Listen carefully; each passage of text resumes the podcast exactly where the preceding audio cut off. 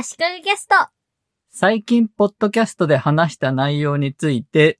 収録後、変化があったり、調べてみて新しい事実が分かったことなどがあるので、続報として紹介したいと思います。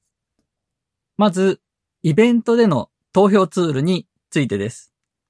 第591回セミナーで役立つ質問投票ツールを2つ紹介。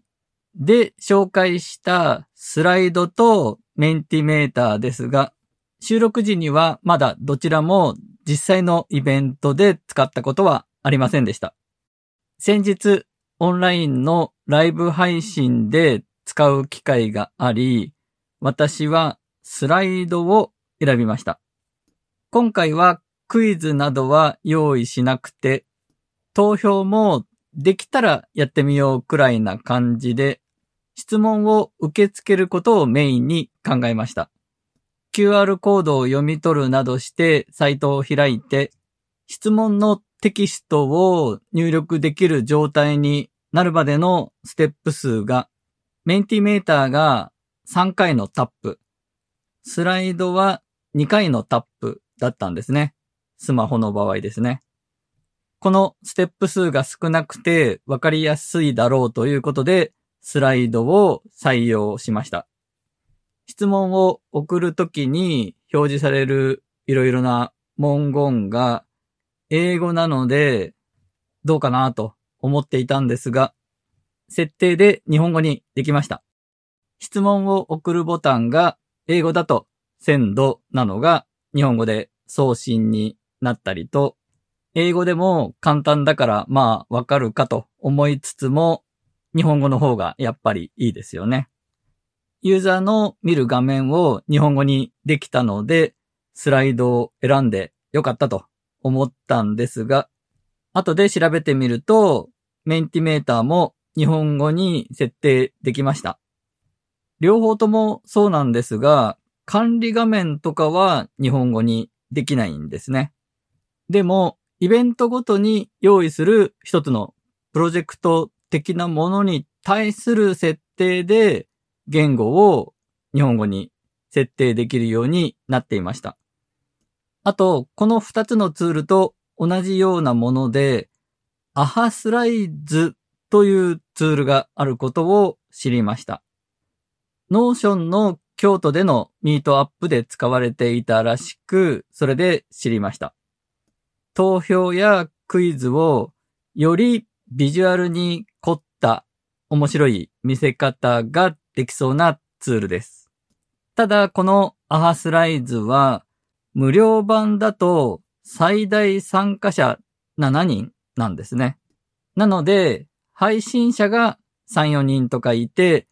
その人たち同士でクイズ大会をやるとかはいいと思うんですが、視聴者参加型だとちょっと厳しいですよね。7人では。次に、第592回、リモート動画配信の画面を楽しくできる、うんふんと、ヒアについてです。この中で、うんふんは、複数人の画面共有を同時にできないのがちょっと残念という話をしました。でも、なんと最近、うんふんで、それができるようになりました。画面共有であったり、プレゼン資料であったり、動画であったり、画面上に表示させたものをピン止めする機能がつきました。ピン止めは複数できるので、画面上にいろんなウィンドウをどんどん表示させていくことができるんですね。これで、うんふんでも、ヒアーのように画面上に複数のウィンドウを配置した画面を作れるようになりました。複数人が参加するうんふんのウェブ版の話を前提に話していますが、うんふんのアプリ版にもピン止めの機能はつくそうです。次に、第597回、無断転載キュレーションはやったもん勝ちなのかで話した企業分析インフルエンサーの話です。この人がツイッターでお詫びとご説明というツイートをしていました。ツイートの内容は結構あっさりしていて、これまでの発信の中に著作権の侵害に当たると考えられるものがあるとのご指摘を頂戴しました。私自身の認識が甘かったことに起因したものと深く反省しております。といったものです。このツイートにつなげてもう一個投稿していて、該当の発信コンテンツ含むすべての投稿を一括削除いたしました。この度はご迷惑をおかけし申し訳ございませんでした。今後同じようなことが起きないよう肝に銘じます。という内容です。これまでのツイートを全部消しちゃったんですね。この投稿についてついてる返信、コメントがかなり荒れてまして、それについてはかわいそうではあるなと感じています。企業とか組織だったらまだいいですが、個人攻撃になってしまうのは気持ちのいいものではないですよね。あと私が思ったのは、著作権の侵害という言葉を出して誤ってしまうと、今後著作権侵害の可能性がある投稿がすべてできなくなってしまいますよね。突っ込んでくる人が必ずいるでしょうから。多かれ少なかれほとんどの人がテレビ画面だったり、本だったり、新聞だったりをツイッターに載せたりしていますよね。厳密には著作権侵害の可能性が高いけど、行き過ぎてなければ、まあ、許されるよね、ということが、この企業分析インフルエンサーのアカウントでは、できなくなるのは、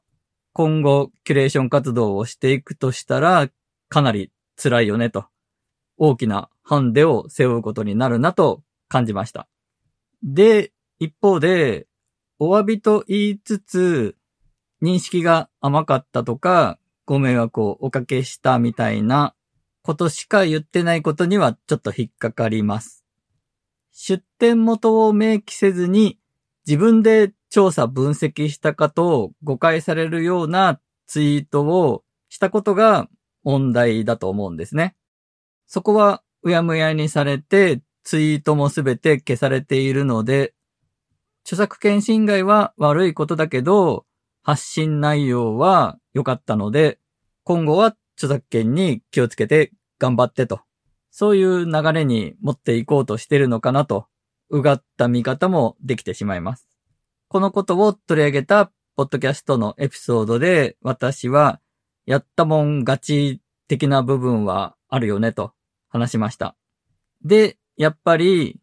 この方のツイートに対するコメントでも、このままフォロワー6万人というベースで新たに発信を始めるんだったら、やったもん勝ちだよねといった指摘をしている人も何人かいました。アカウントを消すのが妥当だと主張している人も何人もいましたね。最後に第599回トロンボーンの音ゲーの偽物で楽しんでた話のゲームについてです。この回に紹介したトロンボーンチャンプの偽物のトロンボーンヒーローというゲームなんですが、ミュージックチャンピオンと名前を変えていました。そしてトロンボーンではなくサックスに楽器も変わっていて、キャラクターも猫に変わっていました。しかも画面も横画面ではなく縦画面になって、上から下に縦に流れてくる丸にタイミングを合わせるゲームに変わっていました。私はもうこのゲーム消していたんですが、娘から教えてもらいました。娘ももうこのゲーム自体はやっていないんですが、アイコンが変わって名前も変わったことに気づいたそうです。 App Store のこのゲームのレビューにも、ガラッと内容が変わったことに対して書いている人も何人かいました。パクリゲームだから変えたんだと状況が分かってる人もいますが、分かってない人もいて、なぜ変えるかは謎ですが、楽器はトロンボーンだからこそ面白いと感じると私は思いますと。書いている人もいました。偽物でも面白いくらいなゲームなので、ぜひ本家のトロンボーンチャンプが iPhone アプリを出してくれたらいいなと思っています。今回は以上です。